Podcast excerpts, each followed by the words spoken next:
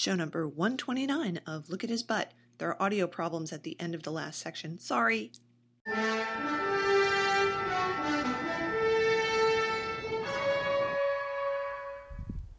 Welcome to Look at His Butt.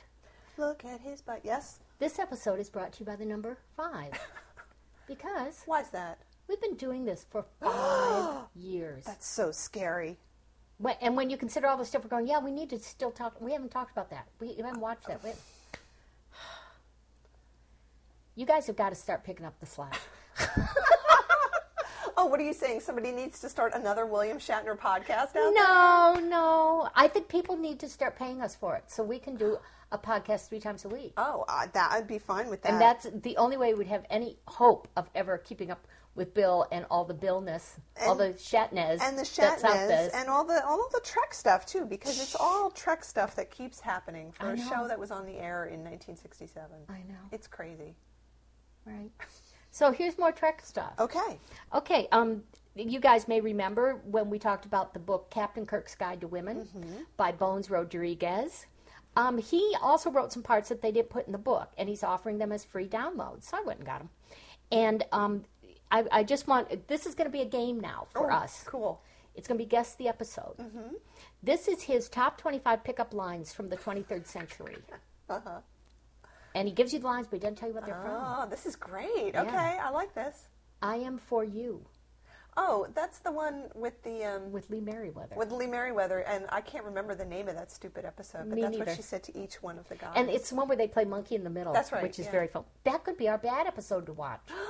that's a good one. That's a good bad Okay. episode. I must touch you. It is my existence. That's the same one. Same one. But that's a great pickup line. Um, to whose ever name, Mm-hmm. the loveliest human ever to grace a starship. I have no idea. I'm thinking it's from uh, A Rose by Any Other Name. Because all three of them are like over her. That's true. Yeah, that could be. Okay, um, pretty name for a pretty young woman. I don't know. Mary. Ah, of course. Okay. Okay. Do you want me to manufacture a lie? Which one is that? Helen Noel, Oh, the dagger of of the course, mind. of course, of course. I'm sorry. Okay. Name. Be serious. You're not an ordinary human. You're a starship captain, or whatever their occupation. Um, that sounded like something Areel Shaw would say. Doesn't it? Yeah. Yeah. Yeah. A last tender moment for you to end your usefulness. Huh. I don't know. I don't either. I don't know. Hmm. Somebody who was about to kill Somebody. somebody, either Kirk or Spock, probably. I, I don't know. We could, Maybe it's from one of the episodes I hate so much that I never watch it, like Catspaw. Yeah, could be. Okay. Uh, I offer you more than you, this would be a great pickup line. I offer you more than your wildest dreams have ever imagined. You'll become the mother of a new race of gods. You'll inspire the universe. All men will revere you almost as a god yourself. And I shall love you for time without end, worlds without end. You shall complete me, and I you. That's a long speech. That's a great pickup line. It is. It is. That was Apollo. Yes. Yes, of course. You left us. The room became lonely. Oh, what one is that? I think that that is Rose uh, Rose by another Yeah, name again. yeah, I there, think I think there are several in here. I don't know what this one's from. We are your people. Oh, it's probably from the the one we watched last last show. We are your people. We have been waiting for you to come to us. no, I don't think it was. No. Okay, what are the other ones Were there people waiting for them? Um, it might have been uh, for the world is hollow and I touched the sky. Because they, they needed him for something, right? Didn't they? No, they were trying to change Oh. it. It's it's Miramanee. Okay, that's it. That's it. Mm-hmm. Okay. There is no one else in my mind or in my heart. Now I know that's familiar. I can't think what it's from. That could be any episode. He could be talking to a red shirt. we don't know. I've never seen perfection, but no woman could come closer to it. oh, which one is that? I'm thinking mirror, mirror.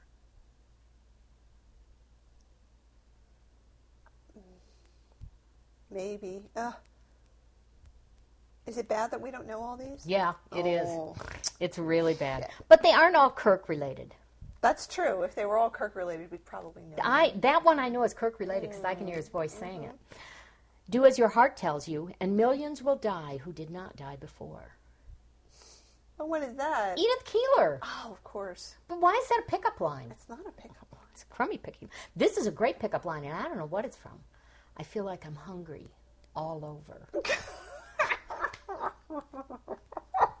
I want to hear Bill read that when he gets through reading tweets. Wouldn't it be great to hear Bill read a cookbook? Imagine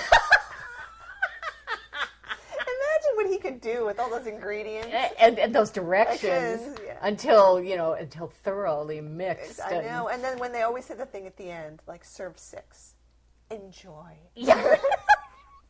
I don't know what I feel like I'm hungry all over is from. I don't know. we got to find this out. Okay, you'll learn something about men and women, the way they're supposed to be, caring for each other, being happy with each other, being good to each other. That's what we call love.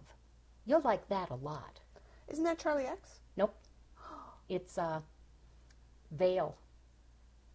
After he kills Vaal, and he's telling them. Oh, oh, yeah, yeah, yeah. Uh huh. Okay. Next page. Sometimes a feeling is all we humans have to go on. Oh, what one is that? We just saw that one too. Did we? Well, I saw it recently. Um, ah, I can't remember. I can't either. This is bad. Oh, We're going to have to research God. these. You're too beautiful to ignore. Too much woman. Is that Elaan of Troyius? No, No. Okay. she's too homely to ignore. Um, I don't know. what are you offering me? Love or a going away present? I don't know. Deadly years. Oh, of course, of him a pity of fuck? Course, of course. Didn't we watch that fairly recently? We did. We did watch that. I've been good at my job, but I've never been loved. Never. What kind of life is that? Not to be loved. Not to have shown love. Is that Space Seed? Is that? Nobody there says things like that. I don't know. But I've never been loved. Been good at my job. Oh, I don't know. Balok.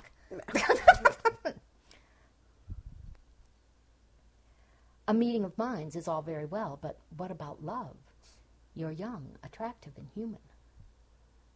I'm pretty sure that's a rose by any other name mm-hmm. again. You must realize we are not here by accident. Some force, some intelligence has arranged this for a purpose. The Gorn.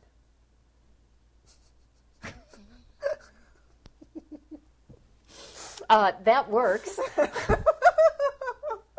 See, I'm, I've just gone in a whole different direction now. um, I'm thinking maybe that's from the original um, Cage or whatever it's called. Oh, yeah, it could Okay. be. Yeah. Why do you build such mystique around a simple biological function? Oh, isn't that um, uh, it's not Deela, is it? No, Uh, ugh. I can't think what it's called, but it's the one with the aliens who turn people into styrofoam cubes. Dodecahedrons. Yes. Yes. Um, And his name is Rogaine. and her Yes. name is Kelinda. that's right. The Kelvins. The Kelvins. The Okay. Kelvin episode. Yep. It would be illogical for us to protest against our natures, don't you think? Um, so that's not Spock saying that. I think I know what episode it is. Which one? I think it's a muck time. Oh, I don't think so. When Chapel comes to his quarters? Naked time. yeah, I think that's right. Yeah, Yeah. okay. I knew it involved that drippy chapel. Okay. Um, listener challenge. we want you to go to bars and use some of these lines. Is this a responsible thing to say to people? Okay, we want you to go pick up people at um, a non-drinking establishment. Okay. I don't want anybody getting killed about this, you know, Why would they get killed? because some of these things could be interpreted wrongly. Okay, use your own judgment. But if you decide to try any of these lines, let us know how it works out. Does that absolve us enough? Okay. It's fine. Also, I'm going to do a little research and post online where these came from Oh, because good. I am ashamed. I am thoroughly and totally ashamed. I am too. I can't believe that we don't know them Yeah. because we should know them and we yeah. don't know them. That that's bad. Bad, bad, bad, bad, bad. Okay, Okay. so let's go on. Let's go on. I have something else. Mm-hmm. I have many something elses. La la la la la. Okay, also from Bones Rodriguez Yes. is a way you can do your own Trek episode. Cool. Now that you're your own captain, you went somewhere, met someone, and had an adventure. so you come up with a title, mm-hmm. you put your picture in, you, you come up with the subject, your age, or their age. I guess mm-hmm. that's the person you met. The species, mm-hmm. species, occupation, and the lesson. Then there's a space for special notes. Then you get to make up your own telltale quotes. Oh, good. Which I think is a really cute idea. Could we do Bill's giant spider invasion story? Of course. That'd be good. Only if the spider falls in love with him. Mm-hmm. Okay. And then you have your log. We could. And then you have your captain's notes. oh. So you risked and you either won or you learned. That's a good observation. When they mm-hmm. don't win, they always learn. Yeah. Good. Yeah. I like that. There's no failure in your mission, and there are many more to come. And you didn't do it alone. You can join other captains from all over the world on our internet site. So Wow, I like that. Yeah. Yeah, well, if we do the spider story, we'll have to put a girl in there somewhere, Oh, of course. a woman for him to, to love. Okay, now the last little thing I wanted to look at. Oh, okay. In the last show, we were talking about what, what a drip Christine Chapel is. Mm-hmm. And he also wrote Spock's Guide to Women, which, of course, is much shorter and probably less useful. But um, I want to read what he says about um, Chapel. Chappell. Oh, please do. Okay.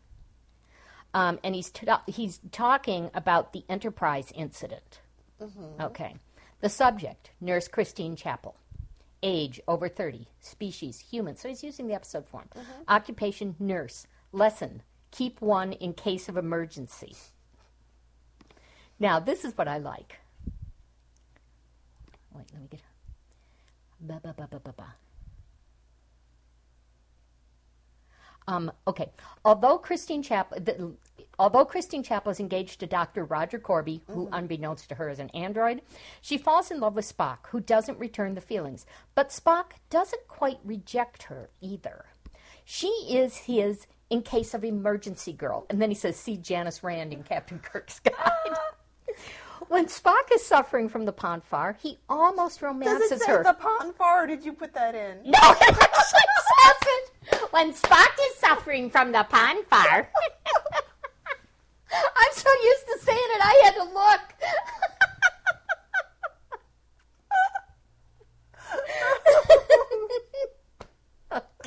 Okay, sorry. from the PF.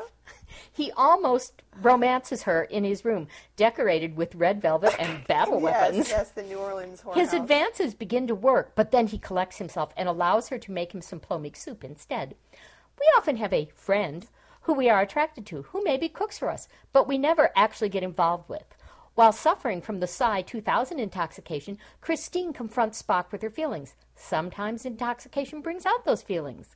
Again, Christine feels that she knows Spock in a way that no one else does, and that is very attractive to anyone. If someone feels they get special treatment from you, that demonstration of interest goes a long way, all the way across the galaxy. I like that. I like the, the the whole idea of she's his in case of emergency Yeah. girl. I think that's true. But I also think that, um, you know, that stuff about um, someone who understands you the way no one else does, that borders on stalkerish behavior. So I don't agree with that part of it. Well, it, it's it, it, if taken to an extreme, it is stalkerish. Just short of that extreme, it's fourteen year old girl. Yeah. Because you know Christine is writing Mrs. Spock over and over again in her daily notes, and McCoy is constantly on her to, Mm-hmm. Yes. to cut that shit out because It's all ju- over the patient chart It's unprofessional. and she's putting smiley faces in the O. Yes. Mrs. Christine mm-hmm. Spock, hearts. C plus S. Yeah, you know she like She's carved it into the tables in the rec has, lounge. and you know that like when she had some free time, she made up some bogus request back to the Vulcan Science Academy to get Spock's graduation picture. right? Oh my right? Am I right? I just I just had a mental visual of this total logical nerd uh-huh. At 17. Uh-huh. But she wanted to have the picture because she wanted to know what he looked like. You Mm-hmm. know? And every time, you know, if he ever gave her anything, she saves it. She has a box with stuff in it, you know. I still have the first note my husband ever wrote me. But but you love him. Yes. and he loves you back. and I didn't have to stalk him. Yeah. so these are like little scraps of things. Yeah. You know. Here's the Kleenex he dropped. Exactly. Oh, ah. Yeah. Yeah, that's pretty creepy. Well, I like that. I like yes, that I, I think that's fun. Um, are we ready to, to go to t- topic number next? And Why don't we take a little break? Oh, okay, And, and then. I'll get new windows open. Okay, that sounds good. We'll take a little break and then we've got um, more things to discuss as. We always do. Space, the final frontier. These are the voyages of the Starship Enterprise. Its five year mission to explore strange new worlds, to seek out new life and new civilizations, to boldly go where no man has gone before. What has Bill done for you lately? Comments to lookathisbutt.blogspot.com, email to lookathisbutt at gmail.com. This podcast recorded on a MacBook Pro with Audacity and GarageBand.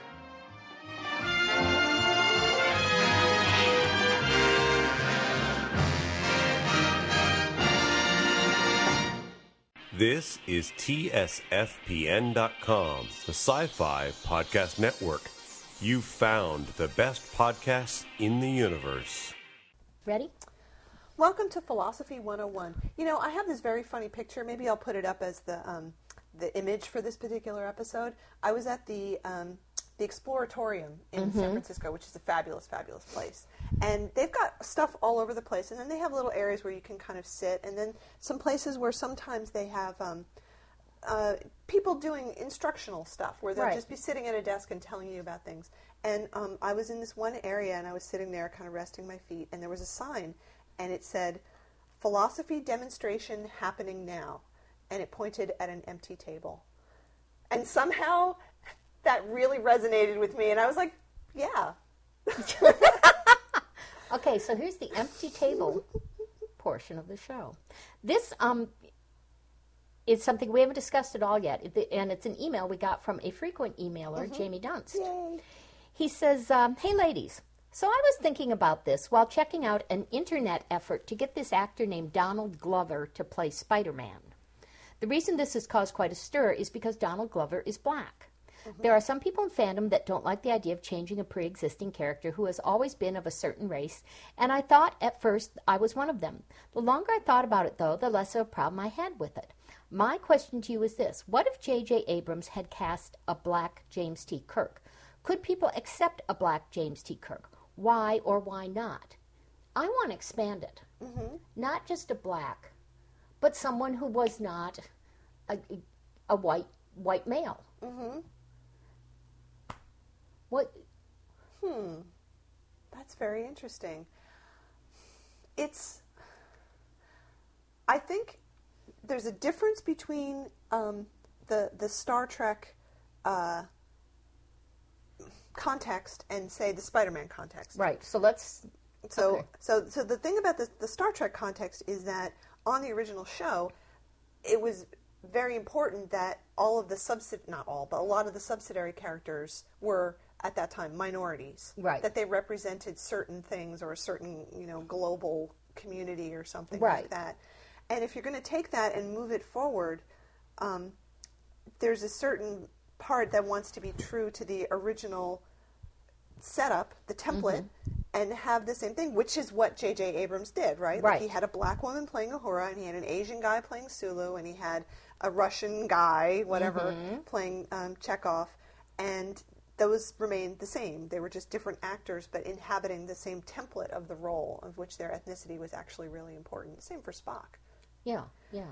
So, in that case, I think it would have been hard because that's not the template for James Kirk, and I don't think you could ignore it. Well, and, and part of it is in the, the, the 60s show in TOS, there's definitely a feeling of the, um, I mean, uh, Dances with Wolves, Avatars, all of them, of the white man saves the minority, what, whatever it is, blue people, Indians, you know. I mean, whenever we, or not whenever, but frequently when we see movies and things about um, the black experience, it's through the eyes of a white character. Yep. Um, I, I, God, I really don't know. Now, I know I many years ago, when I was certainly too young to to appreciate or to judge whether what I was seeing was good or not, I saw Hamlet mm-hmm. played by a black man, mm-hmm. and I don't know if it was good or not because, like I say, I just I just couldn't know. And but I know there was a controversy about he's a Danish prince. This was in the early days of colorblind casting when it mm-hmm. was quite controversial to do that and saying it goes you know, against the whole story to have this black guy play it, and he's got you know white parents and an Asian girlfriend or whatever, you know. But um, that controversy has, has gone away mm-hmm. now.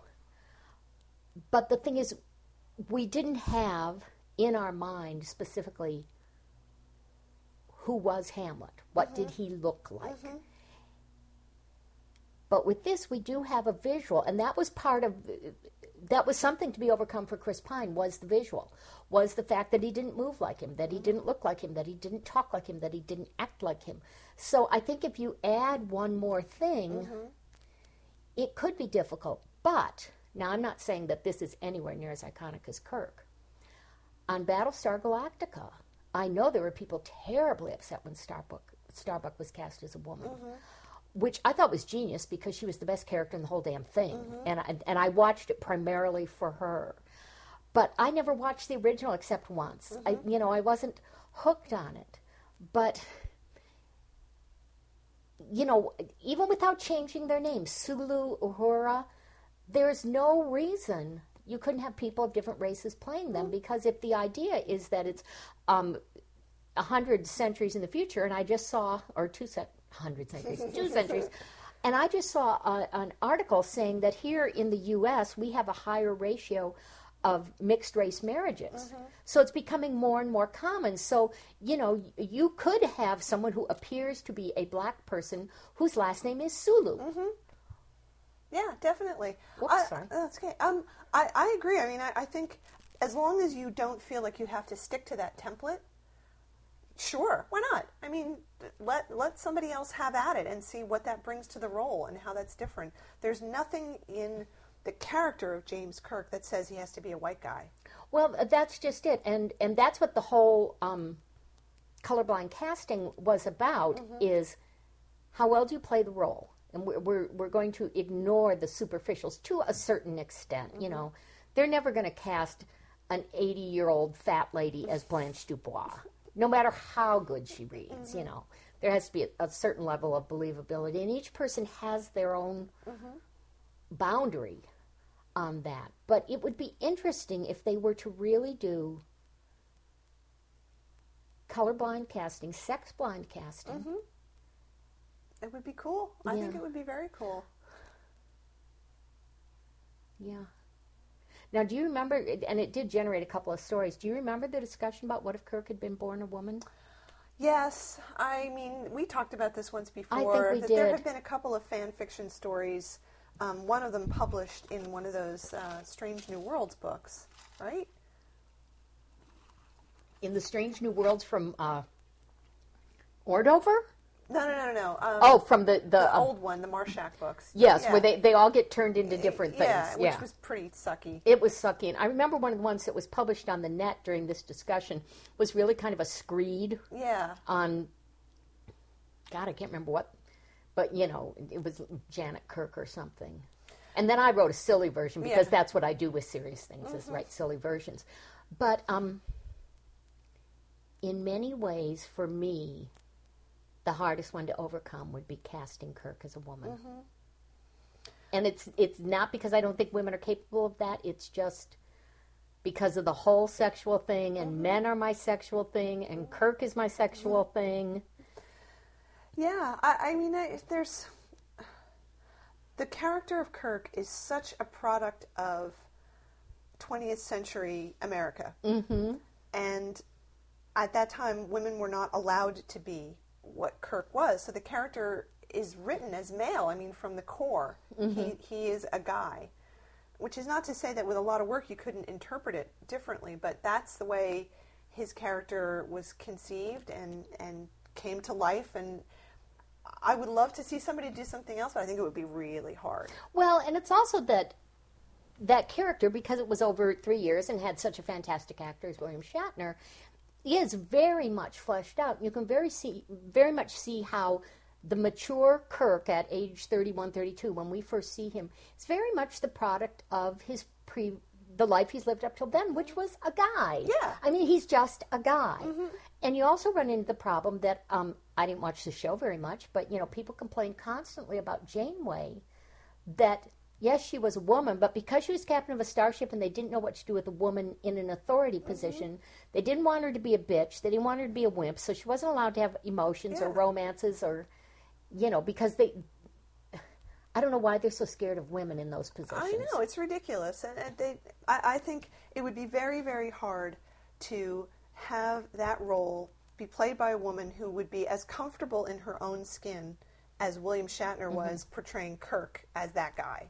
Well, and think about even the the stuff we see today, like on TV. You don't see it in the movies much, but on TV you see now women being portrayed as, for instance, head of their own law firm, mm-hmm. um, Glenn Close in Damages. But she's a villain. Mm-hmm. So a powerful woman is still a villain. I'm trying to think of an instance of a powerful woman, fictional, being portrayed as a regular person with with you know both sides, but who is basically in the hero mold. Um, I think they got pretty close to it with Shirley on Boston Legal. That's true. She wasn't as powerful as the men in some instances. In some, she was, but she was clearly deferential to them in, in some situations. And she also was not as present in in the show Well, she wasn't the lead. because she wasn't the lead. I Yeah. mean, that that was part of it. You know, um, um, Spader's character, of course, I can't remember his name Alan right now. Shore. Thank you, Alan Shore. Um, was there more because he was the co-star and had a lot more ongoing cases, whereas Shirley was sort of in and out as one of the Right, partners. right. So I think if she had been a co-star rather than a guest star, maybe we would have seen more of that. And they had initially written her to to be a bitch, Mm-hmm. to be this this you know this bad vibe within the office, Yeah. which didn't work because nobody can give off bad vibe when Bill's there with all his Of positivity. course not. And so I, I that was one of the reasons I liked her character so Mm-hmm. much, and it's so rare to see that. And you know, even on the shows, But again, the only way they can do that is she's an older woman, mm, right. so she doesn't have to be the young hot chick. You don't Mm-hmm. have to come up with excuses to have her in her underwear or in her mm-hmm. shower. Mm-hmm. So it's like, okay, she could be a real human being because she's lost her sexual appeal, mm-hmm. which she hasn't. But I'm, you know, speaking from a certain Yeah. mindset that I'm making up. No, well, I think that that's true. That's absolutely true. You can't have a woman be in the lead if, you know, they're they're within those very narrow parameters. You know, they can't be too tough, but because they're the lead, they can't be too weepy. Um, but they have to be hot because if they're not hot, then they can't be a lead character. You know, and the hotness for women is is like you know a millimeter compared to the standards for men who are leads, which is like a meter. Now, I, one show I think kind of approached this, and it would have been really interesting. It did not get renewed, but I watched a couple episodes of I can't remember what the show was called, where Geena Davis portrayed a female president of the U.S. Oh yeah, I remember. and she that was not an evil president, but you could see, and I think politics is the perfect venue for presenting uh, both sides of a person. That you have these good intentions, and then you have to keep chipping away at them to make the deal to at least get some of what you want. And she was the lead. And again, it only ran Yeah. a year. Um, I know. So I think progress is being made, but man, I don't know. To take a to to write a real hero role that's going to have physical action, emotional action, drama. They they. I mean, they do it in the movies, but they do it for comic book characters, you know, like Yeah. the, the Angelina Jolie and, Yeah, and things like that when they're doing superheroes. Mm-hmm. And I'm not thinking of that. no, no, I agree, and and I was thinking. I Could mean, you cast Jason Bourne as a woman? Um, there are a couple of shows on right now that I think are closer to that, and I don't watch them, so I can't Mm-hmm. speak. I just know what people say. Like Nurse Jackie is supposed to be good. There's a woman who's the lead, and she is really the lead, and you know she's not a hot twenty-something Mm-hmm. girl and has real life situations. So I've heard really good things about that. Um, there was one other that I just had in my brain. Well, people will probably write in to correct us, but I, I think it, it's it's inching, it's inching forward. Yes. But I, I think in that hero role, as you were just saying, like we're so far from having that happen. I can't think of one really good example where there's a woman who's Well, the hero. Like There that. is one that's very close. Um, I have been reading, and I'm going to mispronounce his names. His name, the S- Stieg Larsson books, Mm-hmm. the girl with the dragon tattoo. I'm reading the third one now. I'm about two thirds of the way through it. But the lead character in that, Lisbeth Salander, is a young woman who has has pretty much had a horrible life and been treated horribly, but she is in in some ways, I- mean, she's socially nowhere. She talks to almost no one, but she's an excellent computer hacker. She's almost like a superwoman. Mm-hmm. It- It, it approaches that edge of, you know, she's tiny and everything, but she can defeat huge guys. But she is, she is smart. She is sexual. She knows what she wants. She has a strong sense of morality. She also has a strong sense of the end justifies the means. Mm-hmm. But you know, it's Swedish, and they made a film of the first one, and they're they're filming the other 2 and of mm-hmm. course there's going to be a Hollywood remake, which makes me puke. But that movie was very good, and she, the the woman playing her, was very good, and she is. She's really interesting because she has no moral ambivalence, and part of this is, is due to this horrible life she's led. Mm-hmm. But in that, because of that, she's tougher than any of the men, and I don't mean just physically; I mean emotionally, mm-hmm. mentally tougher. She's extremely capable, mm-hmm. and it's it's a, it's a complex character. But there's there's the thing that you've said that really bugs me, and I think I'm sorry, I won't no, no, say no, it anymore. No, um, it, it's something that I, I they always do in comic books, and it happens a lot in fiction, and it happens a lot on TV. Any woman who is that tough, tougher than men or everything, is because she's had a horrible life. Oh yeah, yeah. You never, I mean, never see a woman who is like that, Mm-hmm. who doesn't have some trauma in her background, and it's usually sexual trauma because, of course, all women are motivated by sexual trauma. Right. But, you know, that's the thing about Kirk, like bringing it back to Kirk again. He's not a guy who's had, I mean, he's had some traumas, but it hasn't been like the motivating trauma. You know, what happened to him on Tarsus was Mm-hmm. not the thing that made him be a starship captain. It was a lot of other stuff that happened too. You know, Right. It was part of it, but it wasn't the thing Right. and it didn't scar him for life and it didn't affect all his interactions with every single Mm-hmm. person for the rest of his life you know things happen to him as things happen to other people but he didn't you know his mother wasn't a heroin addict and you know it wasn't like that Right, it was right. a thing that happened and you never see women who have had relatively normal lives Well, getting back to the Larsson novels, one of the other nice things is she is not the only female character. And there's a female character who is the um, editor in chief of a newspaper. There are female uh, police detectives. There are female politicians, businesswomen. Again, it's taking place in Sweden, and they're they're you know normal people who are in these positions. Some of them have families. Some of them you know are unmarried. They they um, they have sex drives. They have relationships. They have conflicts.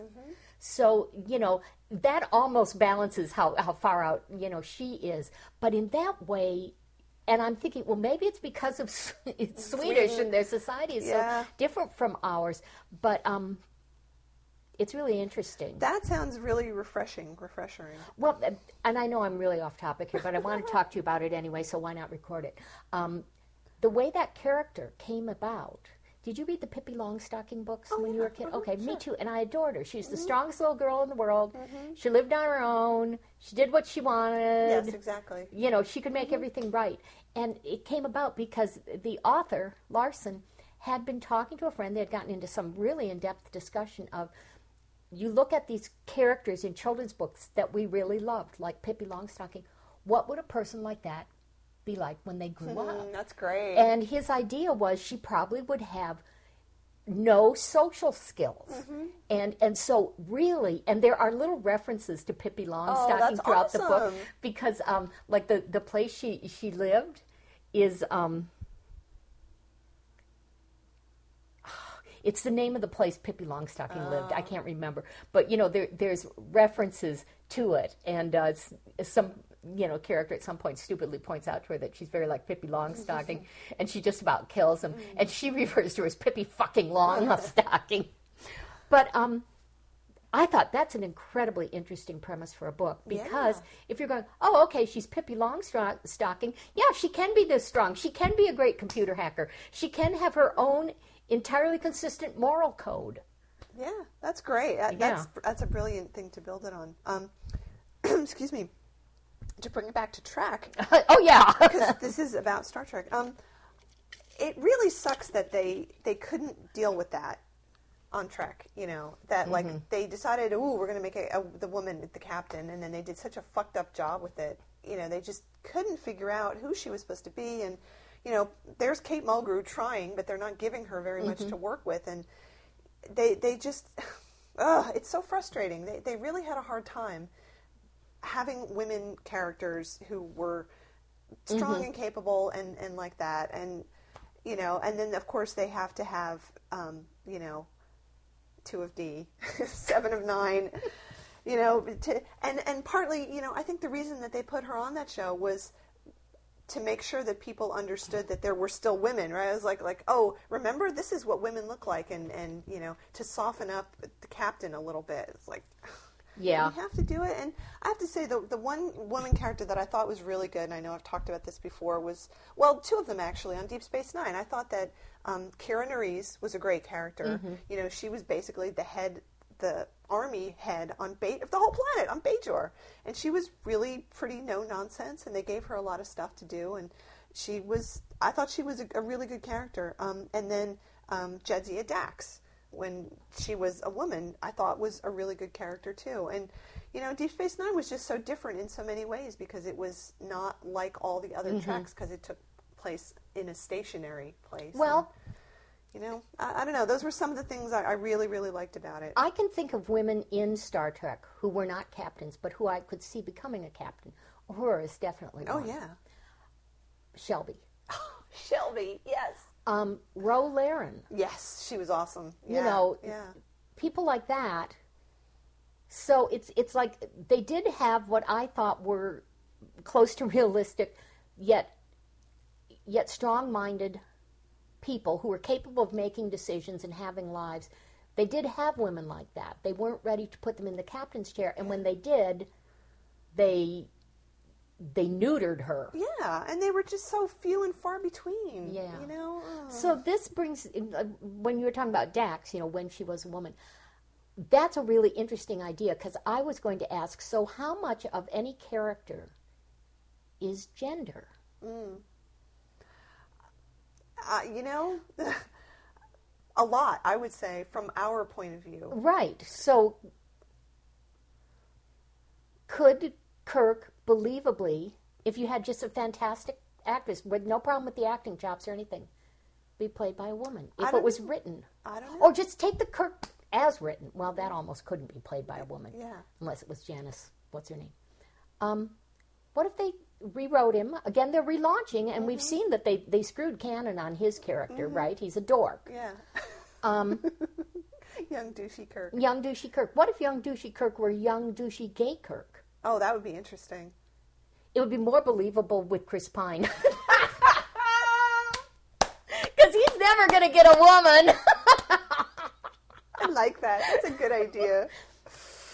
Oh, that's so funny. Well, I don't know. I mean, I, I, I almost think gay Kirk would be more believable than than woman Kirk. I was just thinking that. You know, and I don't know if it's because of all the, the years of exposure to KS, but KS isn't gay. no, it's not. It's totally. It's different. written for and by and about women. Women. Um, it would be so interesting. I, I mean, I would love to see this kind of stuff. I wish people Mm-hmm. would do this stuff. but in the same way, I still want Kirk to be sacred. I yeah, I- you go yeah. Why can't they do this stuff? Well, part of it is because I'd be going. I personally would be going. Are you fucking nuts? You have got to go out and find another Shatner. And there is no other Shatner, I so that that idea is screwed. oh my God! If Bill could just bottle that stuff. Maybe they will. Well, he could bottle that stuff, but as far as Yeah. you know, his acting ability, his whole persona, his whole life, that's just it.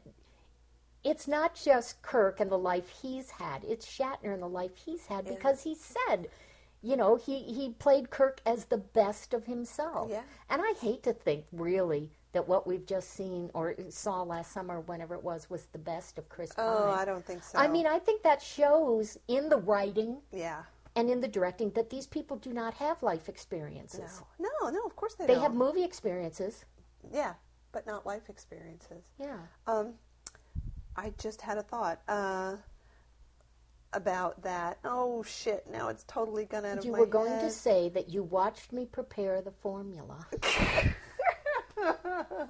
and these two are good, and that one's bad. So don't get them mixed up. Right, right. so write on it with a sharpie. good. yeah, good, what I like is you will code mark it. yeah. what's- Like what? Okay, put a, a K for Kirk. Is that a good code?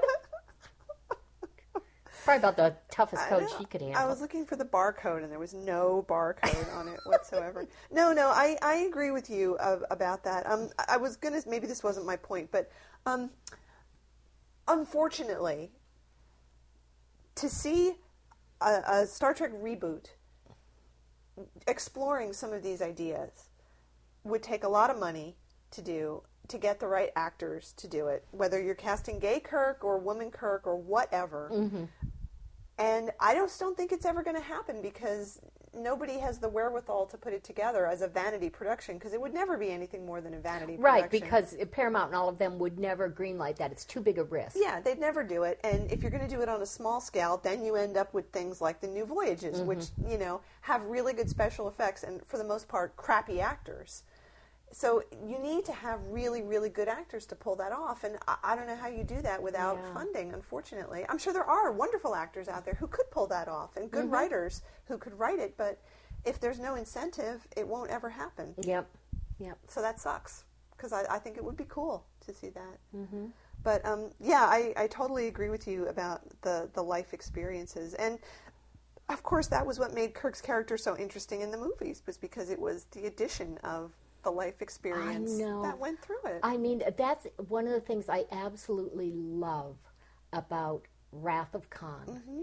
is we see the layers have been added to that character of mm-hmm. Kirk. And we see things in him we never saw in TOS, mm-hmm. such as he actually does have some regrets.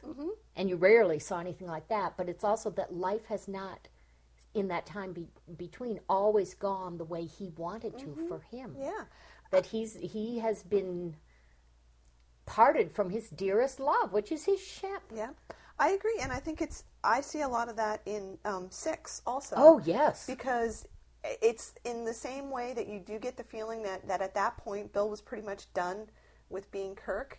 Kirk is pretty much done with being Kirk too. Yeah. Because things have changed so much. Well, that whole thing. Do you fear the future? Yeah. And how does history get past people like me? I mean, th- those lines could, or things like that, can only be said by a character who we have seen live at least half his life. Yeah, yeah. And he's just so fed up with things and kind mm-hmm. of he's he's over it. Yeah, that he- they're sending him on this last mission. He's like, oh fuck. Yeah, and and you know what? I hate the Klingons. Yeah. By the way. By the way, yeah. yeah. So anyway, I know what I was going to So say. So he's starting to turn into the dad from shit my dad says. Okay, what were you going to say? Um, I was I, I blogged this, but I was listening to um, it was live. It was streaming live. It was a panel at the Phoenix Comic Con, and it was Frakes and LeVar Burton and Wil Wheaton, and they were just typical, you know, people asking questions and stuff. And somebody asked Frakes, um, who was great. He was so funny and so snarky. I had no idea he was that funny.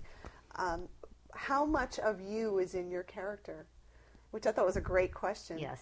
And he totally dodged it, which really surprised What me. What did he say? He he got very funny, and it was clear he really didn't want to talk about it. But he just said, "We're about the same height." you know, we both like something. I forget. It was very much along those lines. I learned how to play the trombone or something like that. But I thought it was interesting that somebody asked him that question, given that his character was meant to be a you know Kirk anyway, A Kirk alike. and that um, he just didn't want to deal with it. Yeah. So that was that was kind of funny. Um, and whereas Bill's been so open in every interview, as you were Mm-hmm. just saying, that he talks about how Kirk really was him. It had to be him because he was playing him, you know, eight hours a day, Right, a with week. getting rewrites at the last minute. You can't really plan. Yeah. So it just it had to be him. Well, let's go from. Um, I want to do one more thing before we go, Oh, and then we're going to end this show with another interview with one of our, our great fans. In fact, I can tell you who it is if you give me just a moment to look it up. Hold, please. Your call may be dropped. No, your call's not going to be dropped. It Um, better not. uh, oh, Richie Narvez. Oh, great, It's going to be next. So Good, good, good. That's going to be good. Um, you sent me this link, I believe, uh, or maybe somebody else did. No, you sent it to me. And this is the de- the deadline for this has passed, but I just wanted to mention it. So we're now as Starfleet, the world's oldest and largest continuously active Starfleet fan club, has announced that one of its guest judges for the second annual short story contest is none other than Dorothy Fontana. um, the deadline for this was June 1st, which is now over. Uh, Starfleet fan fiction, which sh- should not exceed 7,500 words in length and which must take place within the fictional science fiction universe of Star Trek. Duh. Um, it affords aspiring writers an opportunity to have their work critiqued by an industry icon who's also a long-standing advocate of fan-written fiction. There's more stuff about this, but all I can say is, who would subject themselves to that voluntarily? Well, if she's one of the final judges, I, I, I would hope there's been substantial weeding being I done. guess, but even so. Um, I would be really interested to read the one she picks. Well, I um, there, this was on Trek today, so it'll be in here. Hopefully, or maybe uh, on their website. But um, I went and looked at it, and there doesn't appear to be any prize. Okay, that's very interesting.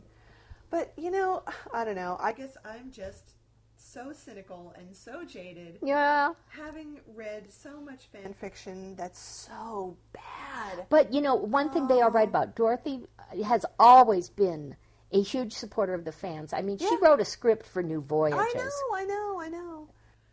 But I don't know. I just, I- feel like these efforts to, to, um, popularize, but Legitimize. legitimize the fan fiction in this way is just asking for trouble.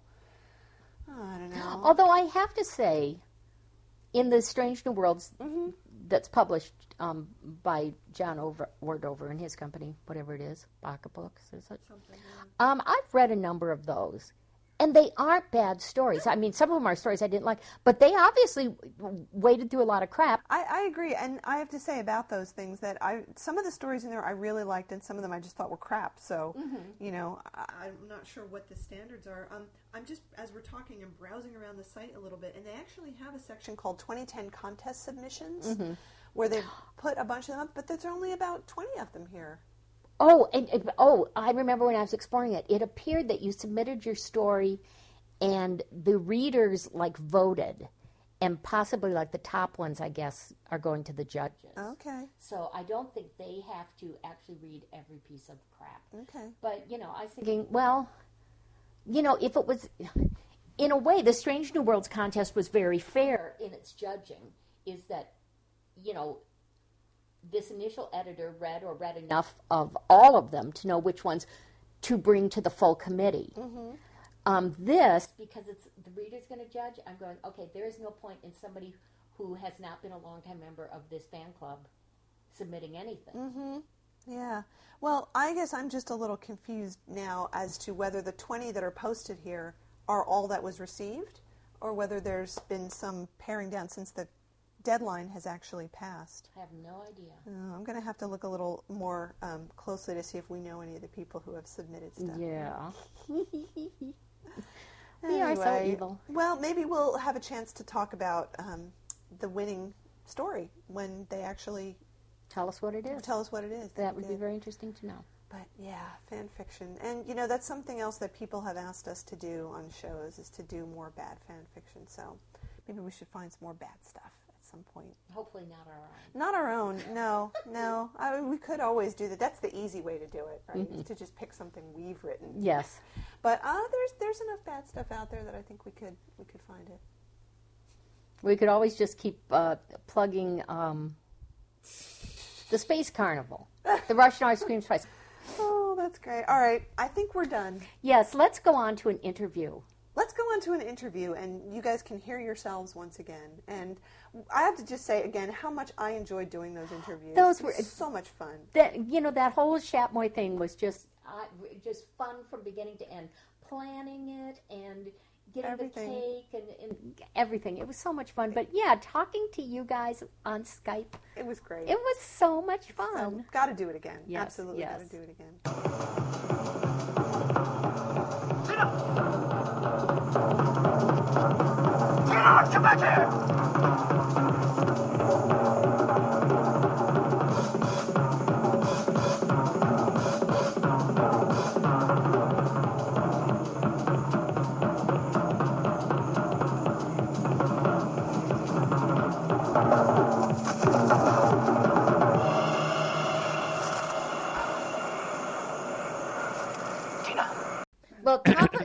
The Shatmoy to you, Commodore Mendez. Oh yes, top of the Shatmoy. Is this an officially sanctioned event? I mean, does, does, did Shatner sign off on it, or, or the Nimoy? No, but we did. Oh, very good, very good. That, And- that- that's all that matters. And actually, it Are was, they in- here? it was invented by one of our listeners. Yeah. Oh, And uh, he has a, a little Shatmoy celebration every year where he he and I guess friends watch some uh, bad movies and, and things, and, and we decided to, to up it a notch and and have a, a festival with, with food and festivities Yeah. and, and a hotel. Uh, yeah, and, and no, they are not actually here, but they're here in Oh. spirit because Yes, we've got tapes and DVDs and everything else all hooked up. That was the first thing we did when we got to the room. Actually, before I even unpacked my suitcase, we hooked up Wow. the DVD player to the TV and made sure it worked and everything. And we oh, have oh, excellent. we have big cardboard Kirk in a box. Yeah, we have, He's, he's coming out later. yeah, it's gonna Oh, be good. excellent. Okay. And is it just is it just Trek movies do you have, or you have Oh, stuff like uh, the no. Outrage and Brothers Karamazov? We have a, a bunch of stuff, most of them sort of rarities that we're going to be Okay. uh, watching with, with the people who show up tonight. Yeah. Okay. So, So um, we have three questions for you that we're Oh, okay. asking everybody. So first question is, what's the first question again? first question is what, do, do you remember when you Oh, right. first encountered Star Trek, or how did you get into it? What are your earliest Trek memories? Oh, that's interesting. I've been writing about that on the on my blog, drunkentrekkies.wordpress.com. Which we love. and uh, it's actually uh, I what I remember is seeing it in reruns. I was I'm too young to have seen it when it was actually on the air, uh, but I did catch it when it just started uh, in reruns at six o'clock every day on uh, Channel Eleven in New York City. And I remember just seeing it. eh, You know, I came up from school, uh, did my homework dutifully, and then would start watching TV by six o'clock. And Star Trek was there, and I had dinner in front of Star Trek every day for years. So it was it was more of a family to me probably than my family. That's great. Dinner and Star Trek every day. That's a nice combination. Well, I'll share Mm-hmm. something with you, Commodore. Commodore. Commodore. Blah, blah, blah, blah. My lips Mm-hmm. Yeah. aren't awake yet. Um, I too first saw it in reruns at six o'clock, but I was at college, Ah, and the dining hall closed at seven. so my roommate Oh. and I watched the first like forty-five to fifty minutes of it, and Ah. never saw any endings because we had run off to dinner. So I didn't know how any of the episodes ended until I, after I graduated. oh wow! You had to play catch up. You had all that anticipation built up. I know. I thought they died at the end of every episode, and then there they were again. It was amazing. Well, Wow. And, and I will say that, um, you know, I am Uh-huh. originally from New Jersey, and you and I probably were watching the same episodes at the same time on WPIX, Ah. Channel 11. Yes. yes. And then, did you guys catch the um, the animated series as well? I watched the animated series because my brother, my oldest brother, is a, a big Trekkie. He's the one who got me into Trek. So we watched it very faithfully on Saturday mornings. I remember sitting Okay. down. I have it now, and uh, we've watched. Did we even watch? An We haven't episode? watched any of them. Yeah, we're gonna have to watch some of them. Oh, those are good. You should watch those. Yeah. Oh, and the other uh, Shatner uh, memory that I have is of a TV series that was on very briefly called Barbary Coast. Yes. Yeah. Remember that? Oh, Where he yeah. dressed different costume every week. I think it had maybe three episodes came out. I don't know if that many came out. If We watched one, of them. I don't know, a month or a month, Oh, it couple longer months than ago. That. It was last year sometime. Oh, was it? Yeah, Okay, yeah. And uh, Bill had he had to do you know lots of costume changes. That was part of his his um, his thing Yes. in the show, and he had the most outrageous uh, mutton chop sideburns and big mustache and beard and everything. I, I think you know looking back, that show was probably. Um, really suited to him because he could just ham it up outrageously when he was Yes. trying to pass himself off as all these different characters that he just invented out of whole cloth with the costume and little business and things that he could hold on to and all that. That's And I, It's like an early version of Baretta. but with Sorry. not as cool a theme song. Um, before we get to the next question, we've Uh-huh. ta- we've talked about how much we love drunken Trekkies. Can you just tell Yes, us, I appreciate that. Thank you very much, by the oh, way. Well, it's awesome. Why don't you tell us and tell everybody else a little bit about how that got started and, and what your inspiration was for it? Um. Hmm. Well. Uh. Let's see. I have a uh, my friend uh who goes by the the handle uh Ensign Nacelle Envy. Um. yeah, well, he's a he's a writer. We're both writers, and we're both Trekkies, and uh, we tended to uh, email each other, um, which is now very old fashioned. But we used to email each other very long emails about um, TV shows and movies and stuff. And I said, you know what? We could just uh, these are very funny, and we could probably just throw these on a blog. Um, so I, I, you know, starting a blog it takes five minutes. So I, I started the blog and I started just uploading some of our correspondence. Uh, and he got into it for a little while. I think he's bored with it. Uh, I have to get him back on it. But uh, yeah, he's he's done a lot of the early entries. And um, if you read some of them, you'll see that he was one of the first um, first to do a fan film when he was, I guess, about ten years old. He did a fan film called Junior Trek that is available on uh, YouTube. It's We're gonna have to look for that. two or three minutes, but it's also, I mean, you could find it deep, uh, you know, uh, in the archives of uh, drunkentrekkies.wordpress.com. Oh, okay, cool. He's so good at the shilling thing. Do you notice how he keeps slipping that in? Yeah, yeah. You're, you're very Bill-esque. Very, very Shatner-esque You on got that. So Yes, yeah. If I had a book, I'd be saying the title every two minutes.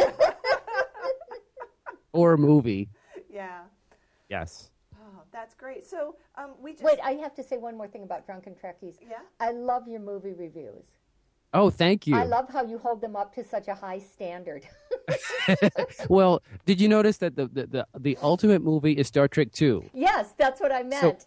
yeah, yeah. Everything everything else has to be well compared to Star Trek 2. well, this you is know, the this thing, or you know, that. rather than thumbs up or thumbs down, you are being very upfront with your viewers about this is the, the, the highest level you the can bar, possibly yeah. achieve. You know, Right. you're you're you're very clear about there. It's me- it, it's measurable. It's a good metric. Right. Yeah. An actor and actress should, after they've, d- you know, when they've done a scene, they should say, "Well, is that as good as Shatner did?" You know, when uh, when they f- first uh, were on the. Uh, uh, on on the spaceship, looking at all the bodies, where when he uh, when he was talking to Nimoy to uh, Spock about his birthday, is that are they acting as good as that? You know, they should always think that way. Yes. Yeah, Yeah. that's great. And I Yeah. think that leads right into our next question. Okay. Which is, what do you love most about Bill? Oh, about Bill. Um, I actually I saw this a little bit on uh, on your blog when when his birthday came up a couple of days ago. Yes. Um, and I did a small answer. Uh, there's of course the man crush. Uh, because there's uh, you know there's something uh, he's so handsome and he's got I, I guess it's a lot of that a little maybe 60s androgyny with his, with those wonderful eyes of his. Um, I, I'm not as enamored of his butt as you as you guys are, uh, but I, I, there is something very handsome about him. And he's you know he's sort of like the ideal male. So there's something uh, to that.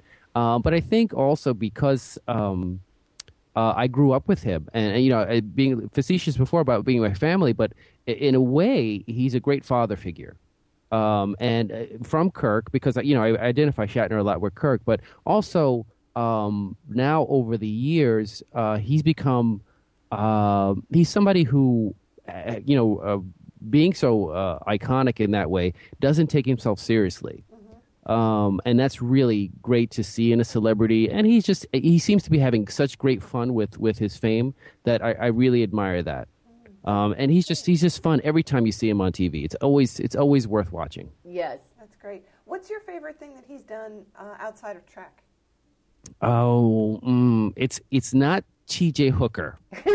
Uh, I tried. I really tried to like T.J. Hooker, and it just it just I think Adrian Zmed's hair just really bothered me.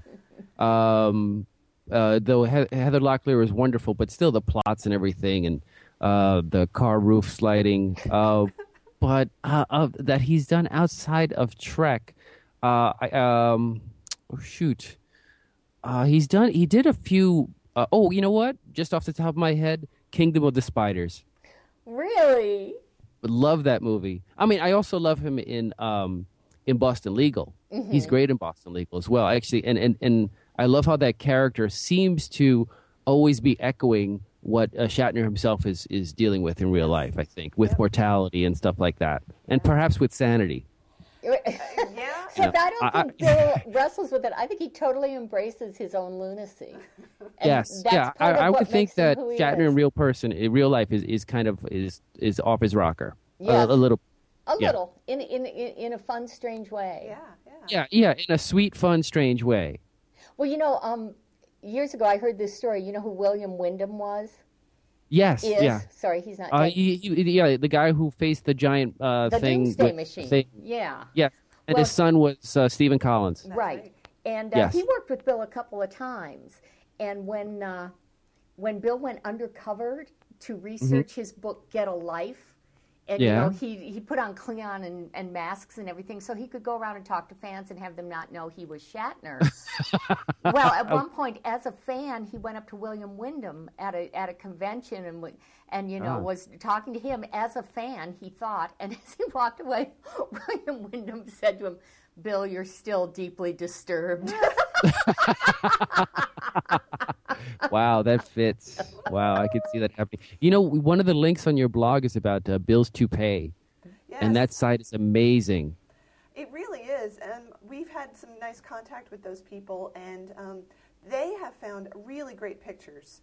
That's the thing that Yes. is, is wonderful, and the writing is very funny. Um, and Yeah. they, they've also looked at a lot of the same rare things that we have. I think we have a few differences of opinion on some of the movies that either we like and they don't, or, or they do and, and we don't. But it, it's another great um, example of how studying stuff that Bill does can become like this this calling. yes, it's practically religion. It is. It is. Uh, yeah, yeah. I actually like how that site is uh, is very respectful of the whole thing. They don't. I mean, they, they, it's it, it pokes fun at him, but still sort of uh, makes him human without really just uh, throwing in old toupee jokes. Yep, Yes, definitely. yes. And uh, they actually, I, I think their writing is actually getting a little funnier over time. Maybe they're just finding their groove. But they posted something just the other day talking about how they had actually invented um, Google, and it was called Tuple. and, uh, Very and good. It was good, and they, they were showing, and I love this. I mean, this is how technology should be used. You know, on Google Analytics kind of thing, you can look up um, how many people have searched for a certain phrase within a certain Oh, time. and then wow. the Google Complete function. So when you type in something like "is Shatner," the suggestion, of course, the first one is bald. That's the very first one that comes up. So Wow. Yeah, one of the highest things in Google, probably. Yeah. yeah, Yeah. exactly. So Oh wow. That's Oh, so can I ask you? Can, can I ask you too? Uh, why did you start uh, to look at his butt? you know, it's very similar to what you were just saying about why you started um, the blog. yeah, why you 'cause- started drunkentrekkies.wordpress.com. Thank you. excuse me, we have been been friends and and and Shatnerians for a long time. You know, first meeting through the internet and then discovering we lived close to each other. And um, so we were always getting together. We had regular get together, the the two of us plus Jonk whenever she decided to show up, and uh, to watch movies and stuff. And then one day, Lena says to me, "I want to do a podcast with you," and I went, "What's that?"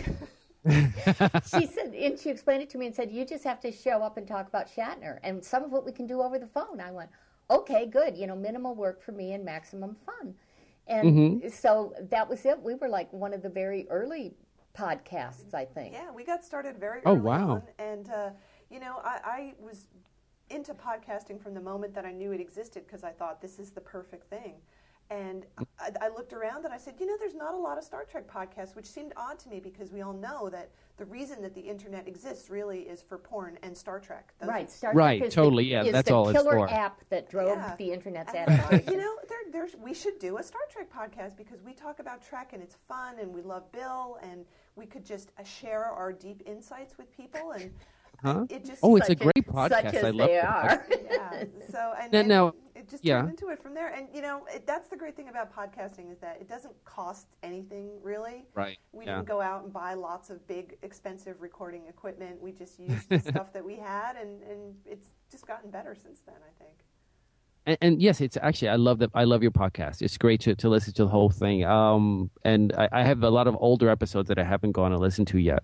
Um, but dovetailing on what you said about porn, there's also that um, the you also talk about sex toys a lot. How does that involve William Shatner? Is that because he is a living sex toy? Uh, Pretty much. And initially, that was not going to be one of our topics, but I think in Uh-huh. our first or second show, probably the first show, we just, for some reason, got to talking about maybe some new sex toy had come out or something. I don't know. And, uh, and that seemed to be a topic just that we Yeah. we talked about because you know this is as you can probably tell it's completely unscripted it's just us talking the way we talk and sometimes we get off Yeah. on tangents and uh, yeah sex toys is one of our tangents Yeah, and, and we think what is interesting to us will be interesting to somebody somewhere. So that, that we just go from there. yes No, it's great, and there are Star Trek themed sex toys, and I I think you've covered some of them uh, in the past, so that actually fits well. And I had I had another question: Have you guys actually ever talked to Shatner, and does he know about the blog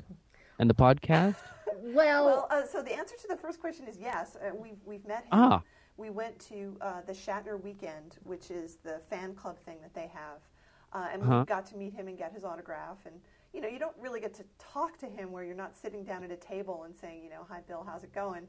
Um, Right. And the podcast and the blog have been brought to his attention a couple of times, but we're not sure how much he actually retains that information. Right. right i think it's one of those things that for the second he you know heard there's a podcast about you called look at his butt yes he was aware and then if you asked him about it now it'd be i never heard of that I, there's no whatever Wow. Yeah.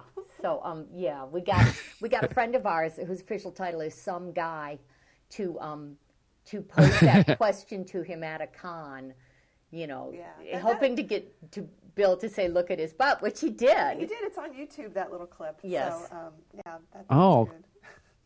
So That's and- great. That's great. Yeah, I've met him, uh, and it was uh, you know similar. I just got his autograph, and then I took a picture with him and Nimoy. Right. So it was it was my Shatmoy moment. That is great. Great. Yeah, it was in Cherry a con in Cherry Hill, New Jersey. One of the best days of my life. Okay, so you're saying you love the show. What? This is the third question, and, Mm-hmm. Oh, and then you uh, win a grand prize or something. I don't know what happens. Um, what would you like to hear on the podcast? You know, things either we've done in the past and you'd like to hear more about, or something we haven't talked about or covered. Um, you guys talk. Uh, do you have you talked about some of the fan films that are out there, uh, like James Cawley's? We talked Thing. about that. We've done Uh-huh. some of them. We haven't done a lot of the um, the more professional ones that have come out. The, Right. Um, uh, of gods and men stuff. We were just talking about that a few Right. minutes ago. I I think that's on the list of things to do. I, I, honestly, for us, some of that stuff is just so. Um, I want to use the word turgid here. Mm-hmm. It- it's- Nice. Yeah, it's kind of a slog to get through it because it's just not that Yeah. interesting. It, it's well made and it's, you know, it's got a lot of passion and heart to it, but it's just not that Right. fun. or or, or that Yeah. interesting. Yeah. Um, yeah, and there was there was one, and I'm not going to tell you what it was or anything that you know we had heard about, and we wrote to them and said, "Oh, send us a copy. We'd love to review it." And it was it was just so so dreadful that we've never Oh, okay. discussed it on the air, and you know sent them a nice little note saying thank you for sending this to us, and you know that was the end of it, but. Yeah, some of those are, are hard going, and then you know the the Cawley ones. There's at least you know good story and good writing, and Right. uh, because they are being written, you know, by by some professionals. I wish the acting were up to that. Yeah, Yeah, I mean, I think they've gotten better, but yeah, sometimes you still wish that it would got, uh, you know, it would change. Um, and what did you? I, I think you've discussed this slightly. Uh, oh, what did you guys think of the new movie? Slightly. I'm sure you've been asking. we, we spent we spent quite a bit of time talking about the new. Movie. Right, movie. right, yes, but I'd like to hear it now. so you can blackmail us. yeah, Um, I mean, like I, I think you know, at first when I first saw the movie, I I liked it, and then as I got home and slowly thought about it, and thought I was like, wow, I I really didn't like that. Uh, that I- was my you know- experience. I had a great time at the theater. You know, there was Mm. action. I was involved in everything. But even in the theater, I wasn't happy with um, the take on Kirk. And I've learned not to blame that entirely on Chris Pine. That it was deliberately written that way, which continues to piss me off. And, Right. You know, the the as as a as a movie as storytelling, it was a lot of fun. As Star Trek, for Right. me, it failed on many counts. Right. I could totally agree. Yeah. It's it's just it was all right, fun movie, but not Star Trek Yeah. kind of. You know, it's like it's like all the you took all the trappings of Star Trek, but you didn't make a Star Trek movie. Well, it's like a lot of what um, Braga did. You know, slapped the Yo. name Star Trek on something, Oh. but was really. When you mentioned Braga, my stomach bleeds a little. Yeah. I'm just, I, I, I'm bent over in pain now. oh, I'm so sorry to hear that. I, I think the thing that we're, we're most concerned about is where they're going to go from here because um, they obviously are, are making another one. I'm sure that they were planning on the next one before they had finished the first one. And Right. we are, are very concerned that they're just going to start retreading old episodes and bringing back old characters for no particular reason other than Right. that they just can't think of any good ideas for a new movie. Or to just do a new take on it. Yeah. And I think, okay, Right. if, if it was a reboot, you've rebooted. Go from there. Don't keep rebooting. Right, yeah. They're just going to add lens flares and more explosions. and then and then Spock is going to have, you know, his, you know, uh, getting it on with Uhura, which was Yeah. really odd to me. Um, because I think if Spock was really Spock, the the whole thing about him, the tragedy of him would be the fact that he couldn't. He would tell her, "Look, hey, you know, you're great, but I can't, uh, you know, no can do." Well, you know, Uh, one of one of my very good friends and fanfic writers is Wildcat, who does and for many years has written Spock Uhura fiction, but um, her stuff is all set in the movie era, and she and I have talked about this that. Um, in the in the in the series era, Spock could not have, have done that. He could not have made an, an emotional connection like that. Right. And that- Especially so young. Yeah. yeah, and that it's still kind of a stumbling block in her in her stories for him to to be getting over that. So I think she addressed that in a much more realistic way. Okay. Um. All right. Yeah. Yeah. Yeah. That. I, I, let's see what happens with the next movie. I get the feeling um, it'll be diminishing returns, and then they'll maybe do three of them, and then that. Then then I don't know. Yeah, Maybe it'll just stop. But there's always hope, you know, they, they could do a second one and they could knock it out of the park, which would be. That's Which true. Is true of Wrath of Khan. Yeah, exactly. So if you're a big Right, fan, if yeah. you're a big fan of lens flare, um, I want to point you to the look at his butt blogspot.com where we posted we posted this uh, this home movie that was made um, of the day that the whole cast went and did their handprints in cement. And Uh-huh. it's, it's a home movie transferred to digital, but there's a lot of lens flare. Yeah. So you know, There- it was it was sort of a, a, a, a foreshadowing of what was to come. Yeah. There's a website uh, I saw where somebody took all these old sci-fi movies and just added lens flares. in, into see just just to see what it looked like, you know, Alien, Star Wars. I've And it's seen a just- few it's of so those. disconcerting. Yeah. Oh, Well- funny. All right. Well, listen. Um, we've Yes. got to wrap this up because we've, we've got Yes. to move on to our interviews. But this has been so much fun. It was wonderful Yes, to it was talk great to. talking to you too. So um, have a, a happy rest of Shatmoy. Enjoy the rest of you your too have a great Shatmoy. Yeah, and we're going to plan for next year, and, and who knows what's going to happen for Shatmoy next year. That's right. Yeah, yeah. If you have a bigger, you know, maybe I'll come out there for uh, for San, San Francisco's nice. Unless you come to New York. If you ever come to New York, that's where I am. Yeah. Okay. Um, yeah, and uh, and I do that website called drunkentrekkies.wordpress.com. That's it. Very, Say that. good. okay. Keep keep, One more time. keep drunk and trekking. Yeah. I'm drunken trekking. Yes, oh. I'm gonna have some Romulan ale now. All right. We're Just- going to have some yeah. a little later. Yeah, it's going to be Okay, very good. Okay. Uh, Thank you so All right. much. Bye bye. No problem. You guys take care. Bye bye. Bye. Bye.